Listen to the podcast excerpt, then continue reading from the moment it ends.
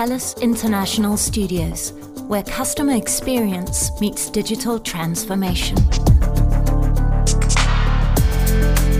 You are very welcome back to TELUS International Studios. I'm your host, Patrick Hawhey, and this is a particularly exciting episode of the show because we are taking a look under the bonnet of one of the most interesting and fast growing companies in the world right now.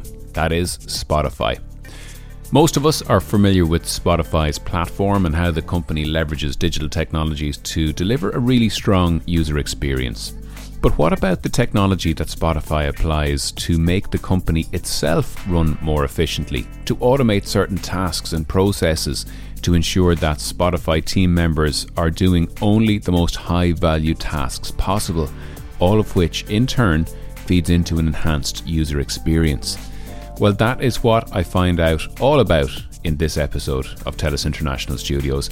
My guest is Sidney Madison Prescott, Spotify's global head of intelligent automation. Sidney is such a fascinating person. The road she took to the world of technology was very different to what you might expect, and we hear all about that story. She has also had some very positive experiences with mentors throughout her career, and she explains why.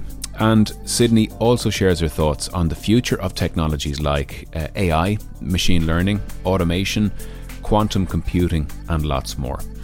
If you have been following the series so far and like what you hear, please hit follow on Spotify or subscribe on Apple Podcasts and leave a rating or review. So let's meet our guest. Sidney Madison Prescott, Global Head of Intelligent Automation at Spotify. Welcome to TELUS International Studios. Thank you. I am excited to be here today. I'm looking forward to hearing all about how you got into technology. And I know you're an incredibly passionate advocate for technology, but I know it wasn't what you started at, and I want to find out how you got into technology from from where you started. But first of all, let's just start at where you are today. I'm fascinated by your title, as I'm sure many people are. What does the global head of intelligent automation at Spotify do? Great question. so, I am leading a team of engineers uh, and also uh, solution architects uh, on a global scale to build out an intelligent automation footprint at Spotify. And what that entails is looking at uh, several different technologies. So we leverage robotic process automation, machine learning, and artificial intelligence in order to build efficiencies into the all of the different business processes that we do today within Spotify. And so my team sits within the financial engineering organization, but we have a reach to uh, all of the different business teams at Spotify and we're focused on looking at what are all of the very manual, repetitive, tedious tasks that we do as Spotifyers, and how can we automate those tasks to drive greater efficiency, uh, greater data quality, and really ensure that our employees can focus on more value added tasks at the end of the day uh, for, as a whole around the organization. Okay, so this is basically streamlining and and being very smart about how Spotify is run as an organization, as opposed to anything to do with the platform itself that we would pick up and use. Absolutely. So it is, it is from an organizational standpoint. How do we streamline and make the uh, the I'll say the back end of the work that we do as efficient as possible? But in that, we are also uh, enabling faster time to market, uh, things of that nature, which do come out on the on the application side. Absolutely. Maybe to just sort of illustrate everything that you just said there, is there an example you could give us about your job at work? Is there something is there something that people were doing in Spotify that you recognize that there was an opportunity for automation here, giving them higher value tasks in that case? Uh, do you have an example? I do, yes. So we are working today as a team with our uh, ad operations uh, employees. And what we're really looking at is how can we take the tasks that the team does today and how can we make those more efficient? Uh, one example is uh, when we go into the Spotify application and we look at all of our different audio ads that run uh, within the application. We have to test those ads to ensure that they, the integrity, uh, the audio integrity is there. And so this is a process where we take each uh, ad and we test to make sure the audio, the visual, uh, that everything is up to spec for that particular uh, advertisement. This is a manual process, but we have been able to automate this process and leverage robots to actually check each each advertisement to make sure that it's running properly, uh, that it is showing the, the right or the correct specs in terms of the visuals, and that the audio levels uh, are appropriate. So this is a, a really perfect example of something that you would wouldn't think that humans are doing today, but in reality, it's a very integral part of the responsibilities of the team. Yeah, very interesting. Um, and it must be hugely fulfilling to be able to take a, a, sort of a wide view of everything that everybody in Spotify is doing and spot the opportunities to actually make it clever, smarter, I guess. It is. It's really fascinating to weave together uh, all of the different business processes that really make up uh, how we do work at Spotify and how we deliver uh, on our product. And so, one of the the greatest aspects of this role is getting a high level overview of all of the different business units, their responsibilities, and how those are interconnected. And then taking a look at ways that we can optimize uh, the processes of those teams, both from an up upstream level and also downstream to really make again efficiency the key uh, i would say value proposition of the deliverables for my team Okay. In a couple of moments, I'd like to uh, dive a little bit more into some of the technology that you use, some of the technology at play um, in, in your role, because it's so fascinating. But uh, first of all, tell me how you got into technology. I know you didn't start in tech, and I think, am I right, it was an internship that changed everything for you. It did, yes. So I started out as a uh, philosophy major when I was in college, and I was looking to go to law school. And I happened to have a very fortuitous moment where uh, one of my peers in, in university uh, pointed out to me an opportunity for an internship. And that is kind of, uh, I would say, where the, the tide turned. Uh, I took an internship within configuration and asset management. And I quickly was fascinated by all of the different nuances of, uh, of the role and what it means to work as a technologist on a global scale. And within that role, it was a really wonderful learning experience because I was able to to help facilitate uh, work for different teams and really, again, understand how those teams work together uh, at an enterprise level to really produce uh, deliverables. And that is where I fa- really fell in love with uh, technology and also with uh, really the processes that we do to really innovate uh, and redefine how we can deliver value at at a firm level. So, so in that uh, in that internship in that firm, were there certain types of techs or, uh, at play? Were there certain platforms um, that were being used to achieve the goals? Yes. So I was working specifically with uh, disparate databases and really looking at what is the, the integrity of the data within these specific databases and then more importantly, how are these databases communicating with one another? And can we trust that the way that the data is extracted, transformed, loaded, can we trust that that is uh, accurate, that it's timely? And so one of the things facilitating this work that I quickly began to realize is that we had a lot of systems that were uh, supposed to be integrated together and and it was assumed that that all of the timing uh, of those aforementioned aspects were correct and they really were not. So we went about a really first a fact finding mission and then really from uh, understanding the attributes that we should have been collecting within those different systems and understanding the ways that the timing was off we then started to think through okay how do we really facilitate uh, a, a better connection how do we facilitate better integrations between these different systems and so that was um, really interesting to me because it taught me a lot about the assumptions that we have as technologists about uh, pre-existing systems, so systems that uh, are part of the enterprise before we particular particularly work for a company.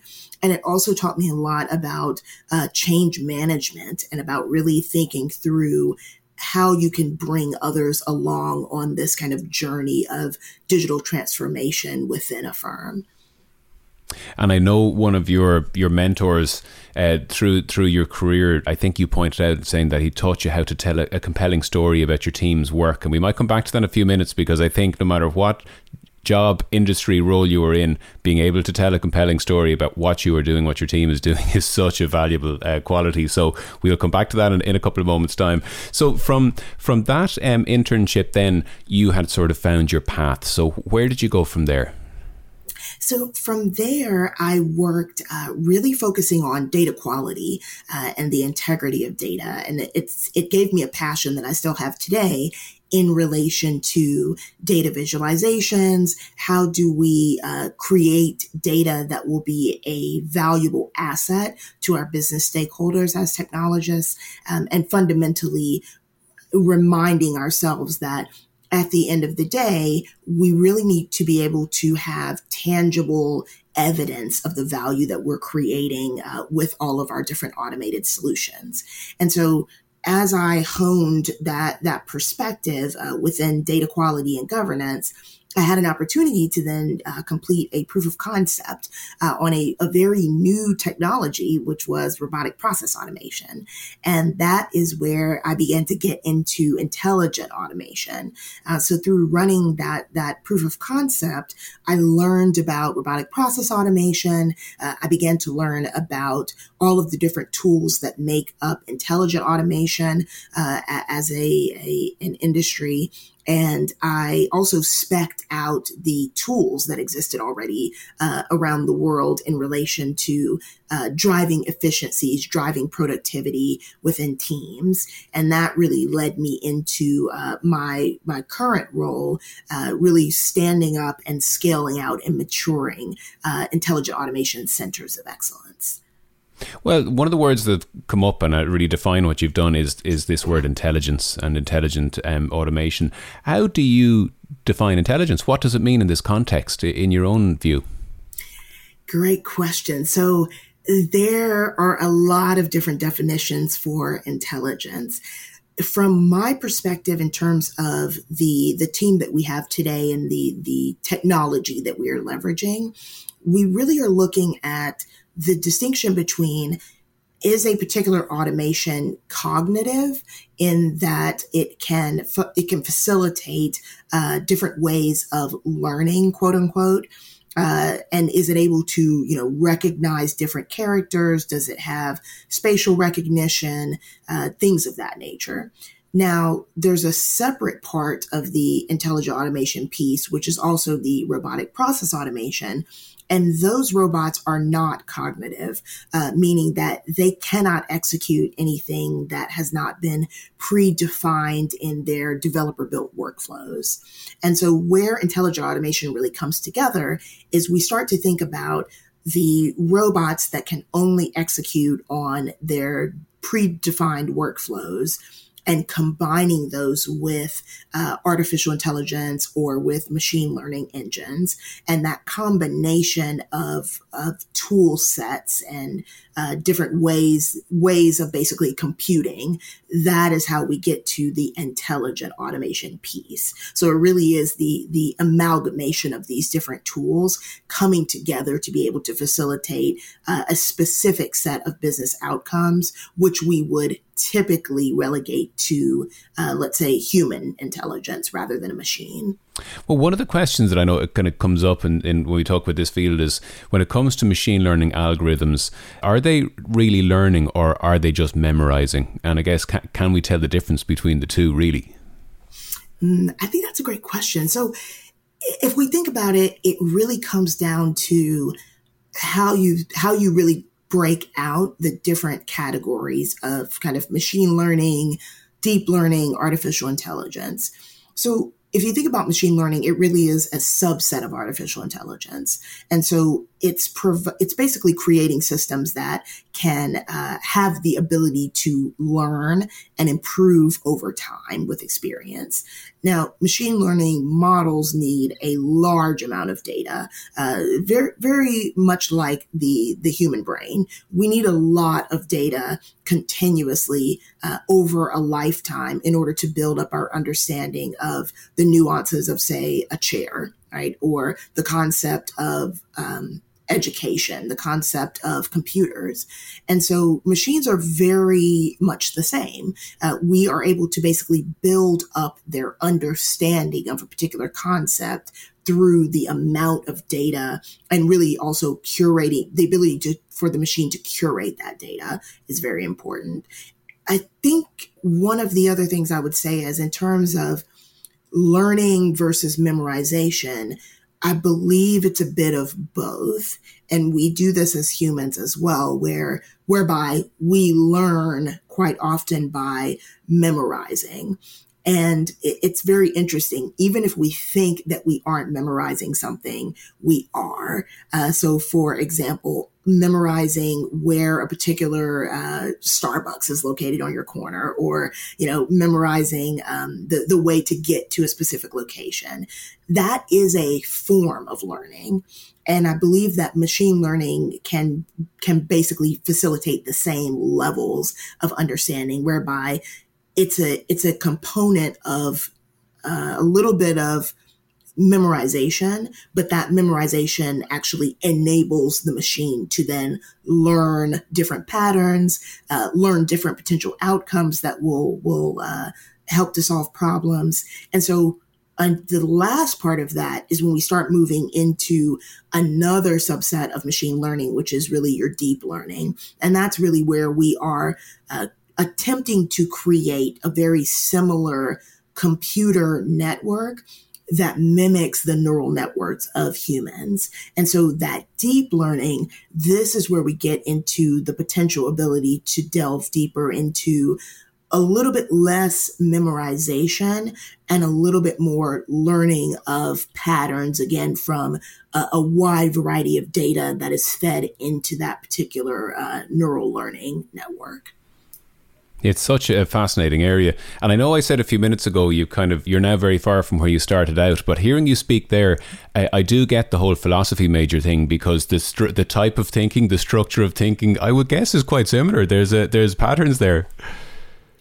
There are, yes. It, one of the most fascinating things that I found out as I moved uh, from being a philosopher, and I, I, would still consider myself a philosopher, but a philosopher slash technologist is really yeah. the the focus on logic. Um, it's very very fascinating. So the the logic aspect is extremely similar between the humanities and uh, technology, specifically with the logic that we actually use to code. So we use if then statements, which is something that philosophers base a lot of their uh, logic and, and argumentation off of. So there's a, a lot of similarities between the fields. And I think that is also why we have a lot of uh, ethicists and philosophers that are moving closer into the world of technology. Yeah, absolutely. I guess they were the they were the original technologists uh, to, to in some ways. I guess way, way, back when. I've got a couple of questions in from the team who know a lot about more about this stuff than I do, and I think you're going to appreciate some of the questions. So, first one is more, most AI applications to date have focused on software products like image recognition or targeting advertising or content evaluation. And for that reason, AI's presence in the physical world remains limited. That being said, how far are we from being able to really change the way people do things, such as self driving cars, robots, construction, etc.? Mm, that's a great question. I believe that we are still, I, I, think that we're making strides, but I think that we are still a, a ways off. Um, and that is primarily because of the challenge that we face as humans when we start to attempt to um, build something in our image, so to speak. And we have this, this inherent problem, which is we are limited by the fact that we don't know what we don't know, uh, which is a kind of a logical conundrum.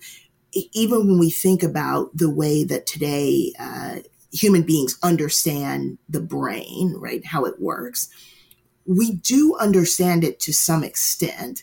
But when you talk to uh, neurologists, you talk to doctors, you quite often will hear a disclaimer that, you know, we don't really, we aren't exactly sure why, you know, XYZ works like this, right? So we have an understanding, but we, we are very aware of the things that we currently don't know or we, we aren't sure of, but we do not have visibility into um, understanding what we don't, that we don't know what we don't actually know, if that makes sense. Um, and I think, yeah. and when we start to think about that, that does start to um, define how we build out these self-driving cars, how we build out autonomous robots. I believe as we continue to evolve our, our knowledge, the level of understanding that we have specifically about human neurological capabilities, and doing that through scientific research evaluation, I believe that that research will fundamentally benefit uh, the innovations on the the um, technology uh, side. So it, I think that challenge is present where whereby as our knowledge builds, we then build that into uh, how we conceptualize these different tools. But it's it's still it's it's ever growing and the progress that we're going to make is that it's always going to be slightly offset uh, by that those additional layers of understanding that we just don't have um, in relation to human cognition um, and and how we can actually build a computer system that in essence mimics human aptitude for learning and adapting in a given environment. Yeah, it's such a fascinating time. Um, another question Is it a problem that the largest players in AI are primarily software or, and advertising companies rather than companies that manufacture things, or are these tasks inherently harder? Mm, uh, no, I, I do not believe it's a problem. I actually believe we need synergy between both uh, those kind of, I'll say, software software companies and the manufacturing firms. Uh, I believe that synergy is what's going to allow us to achieve the next iteration of artificial intelligence improvements. Um, and when we think about it, it's been quite a conversation, I would say, over the last few years about the importance of every company uh, being at the forefront of technology. And almost every company must be a technology company if they hope to remain uh, a, an industry leader in their given area. And so part of that, I think, is whether it's a software company, whether it's a manufacturing company, how do we actually bring those two together? Uh, because they're they're both both sides of a different coin. They are both attempting to solve complex business problems um, through the use of different innovative technologies. And so I believe it's less of a question of which tasks are harder, whether it's software or manufacturing, and more of a question of what is the best combination of the two uh, that, that can help us successfully remediate business problems. Yeah. That's a, a, really good answer, actually. What work is being done to ensure that AI is more inclusive of things like different accents and dialects and cultures? There is a, a lot of work that's being done um, on a technological feasibility and execution standpoint. But I believe that there is a fundamental change outside of that enablement that we need to do. And that is really um, continuing to drive the diversification in this particular area of technology. Uh, when we drive diversity in technology, so diversity of age, ethnicity, race, gender, uh, sexual orientation, etc., having those voices and those experiences uh, from that diverse set of engineers in the room when the decisions are being made as to you know what is going to be let's say the default language for a particular application uh, or the default uh, maybe graphic skin tone setting for a particular application having a diverse set of engineers in that conversation is the fu- is the way I truly believe we can ensure that all demographics are included. So by putting a diverse cohort of individuals into the design process, the software uh, development lifecycle, we can help better enable that inclusivity that we are looking for in terms of uh, the ways that we design out these these uh, artificial intelligence systems. Yeah, just throughout your own, you know, we started kind of by talking about you're here today because of, of an internship, really. That was your sort of the, the, the moment that brought you down this path. Um, and of course, with internships comes mentorship. What impact has mentorship had on your career? And I guess particularly as a woman in tech? Mm, that This is a question that I'm asked a lot. And I, I love this question because mentorship, I believe, has, has given me such a great understanding of the the unspoken nuances of the corporate world, uh, and then even even more specifically, the unspoken nuances of the technology sector. And so, making the transition from uh, a university and more academic, uh, academically focused uh, career over to technology and and senior leadership I did not have that understanding, that built up understanding of uh, those unspoken nuances um, of how to navigate the space. Uh, and to your point, specifically as a woman, uh, as a woman of color.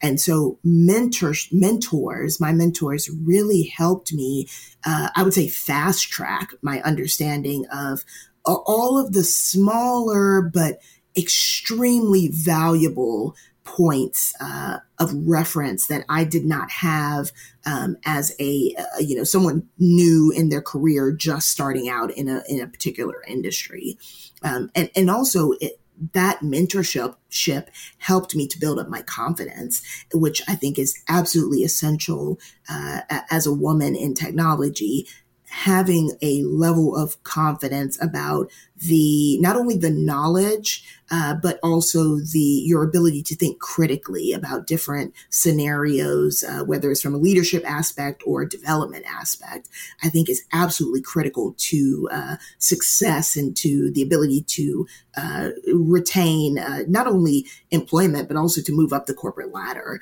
uh, to move into the c suite so i think that a focus on having a mentor really does help you from a confidence perspective. It's it's helped me um, quite often in my career to have my mentors as a sounding board about different uh, business challenges that I was facing, uh, or or even just uh, management uh, challenges that I was facing in relation to being a people manager uh, within uh, the technology sector, which is a, a, a very um, nuanced uh, area to be in.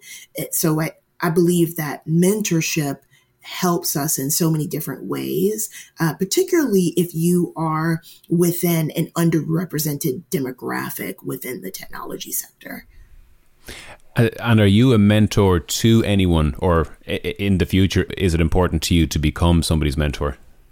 Oh yes, absolutely. So I've I've been a mentor to uh, several uh, new new I would say young professionals who are just starting out in the technology sector, and it, it is something I'm very passionate about because I do.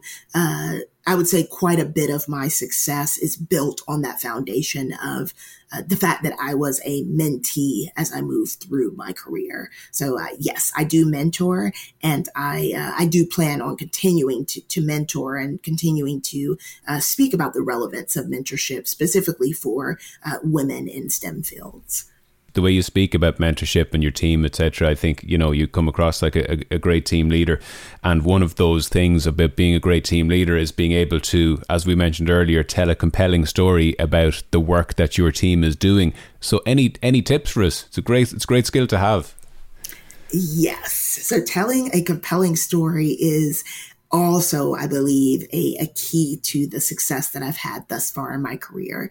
And it, it really starts with clearly defining the business problem you are trying to solve, clearly defining the stakeholders uh, that are that will be involved, will be key players uh, in the the way that you actually transition a, a particular problem into a solution. And then also really identifying what are the ways that we can define success. And these should be tangible uh, metrics that you can measure and that you can present to your senior leaders, to your executive sponsorship in relation to the work that your team is doing. So a, a lot of the time I find as technologists, we put our heads down and we come up with an incredible solution.